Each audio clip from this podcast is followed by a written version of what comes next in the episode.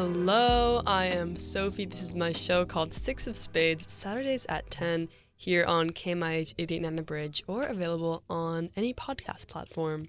So today, my episode, um, if you're looking on a podcast, you saw the title, or if you're listening to this live, you didn't. But this episode is going to be on why we should not look for aliens, and also a little bit touching on a paradox that I find pretty interesting. So, just getting right into it, the universe is huge, obviously, and there are billions of planets just within the Milky Way that have had a lot of time.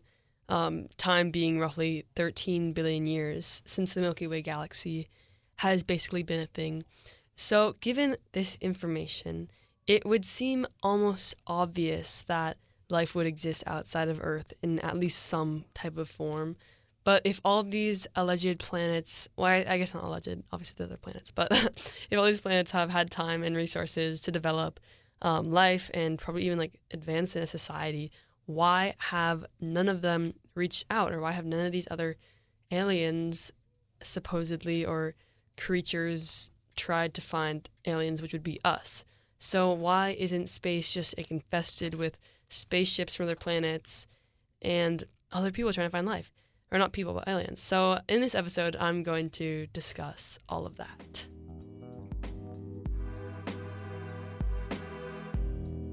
So to start, we should classify the basically the developmental stages of these societies if they exist. And they've had the chance to grow in the roughly four. Well, okay, so Earth has been around for roughly four billion years.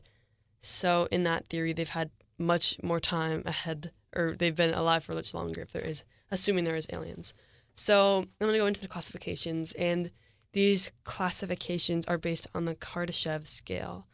Um, so going right into that, type one would be a society which is able to access and use all the resources on its planet. And for example, this would be ones like renewable resources, for example, like solar energy, um, stuff like that, and then volcanic energy, and like oil, stuff like that. Um, also for reference, I'm not sure the exact number. I think Earth is like 0.72. Um, so we're not at type 1 yet on the Kardashev scale. Uh, but type 2 is one that's able to access and harness all of the energy of its home star. And for us, that would be the sun, um, which is obviously an extreme, massive source of energy. And it's important to note that obviously not all planets are going to have an extreme, massive source of energy like the sun for us as their home star. Um, but it, it seems like impossible as well to be able to harness energy that. But it, it there's there's some ideas, and I'm not sure how reliable they are, but I'm gonna say there are there were some ideas I saw in my deep dive of this topic.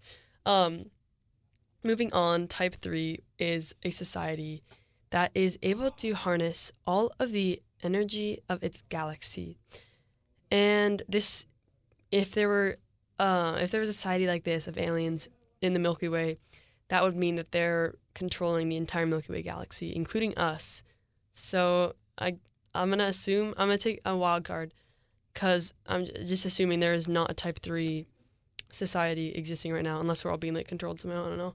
Um, but this would also probably be like a, some sort of god to us because this like the advancements of a society that's able to control the entire Milky Way is like unimaginable.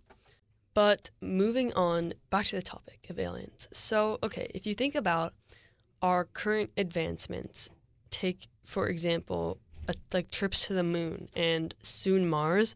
Actually, I don't even know if that's happened yet. I feel like we're probably on Mars.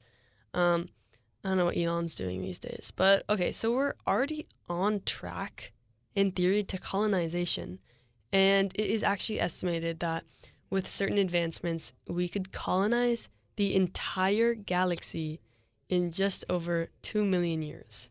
And while that seems obviously like a lot, it just says a lot about how. Okay, I'm looking at, at the estimate of like the entirety of human life. 2 million years doesn't seem that much. Obviously, still a lot, but colonizing the entire galaxy, that seems crazy. Anyways, but like I mentioned before, Earth is roughly 4 billion years old, and obviously, there were planets before it, and obviously, probably still planets like materializing now too. So that brings it to the question of while all these planets which have existed before Earth and the ones happening now. And like with all, the whole light, speed of light, light years, that complicates things a lot more. But in the general idea of it, all these planets have had much more time to develop and, and grow and advance. So, where are all the aliens that allegedly have had all this time to grow and advance? Where are they? Why are they not looking for us? And I asked this question in the very beginning of this episode, too. But basically, this brings us to the Fermi paradox. And the Fermi paradox, to again more simply describe it, is just the paradox in which all these um, alleged alien life has had all this time to grow and advance before Earth in the four billion years it's been a thing. So why are they not there? Why are they not here looking for us or someone else? Um, so that just that's that's basically the general idea of the paradox. And there are many theories and ideas as to why to explain it. But obviously, there is no answer because we don't even know for sure if there's aliens. And it is, it's really interesting too because it leaves for a lot of not only creative ideas and solutions, not really solutions, but trying to find ideas and answers as to why there is not alien life reaching out to us. So when I was researching this topic, I fell down in the Fermi paradox too. I mean, um, I fell down a rabbit hole basically of everyone trying, not everyone, but scientists coming up with all these different answers to it. And a lot of them were honestly scary, so I'm not going to share some of them here.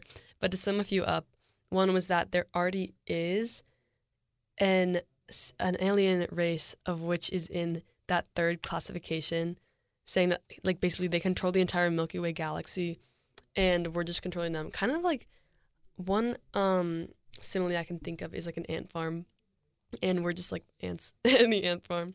Um, another one, this one's kind of sad that we're the only people in the entire Milky Way galaxy, which seems kind of sad, but is also a little bit reassuring, frankly, um, to me at least. But there were a lot of different, some of it's very creative, uh, answers and replies to as to why the Fermi, Fermi paradox exists. But again, back to the main topic at hand why we should still definitely not look for aliens. So, going into my personal reasons as to why I believe that we should not look for aliens is first of all, there's just obviously so many factors going into as to why not. We, um, but first, it takes a lot of resources. Think about it. If we're going to build all more spaceships, trying to colonize stuff, oh, try and go out, do some explore stuff, that takes so many resources and so much money that could be put elsewhere. And let's say, okay, in the case aliens were discovered, what are the chances that we would actually be able to understand them in any sense at all. Like if you think about it too, what are the odds that they aliens in that um aliens I mean are even use the same elements as us? Like for example, what if we spend trillions of dollars going on this research event and then we find a planet that is basically full of water like an ocean. It's like acidic water. And all these aliens, are although there's like cool aliens, but they're living in the water and there's no way we're able to communicate with them because we can't go in the acidic water.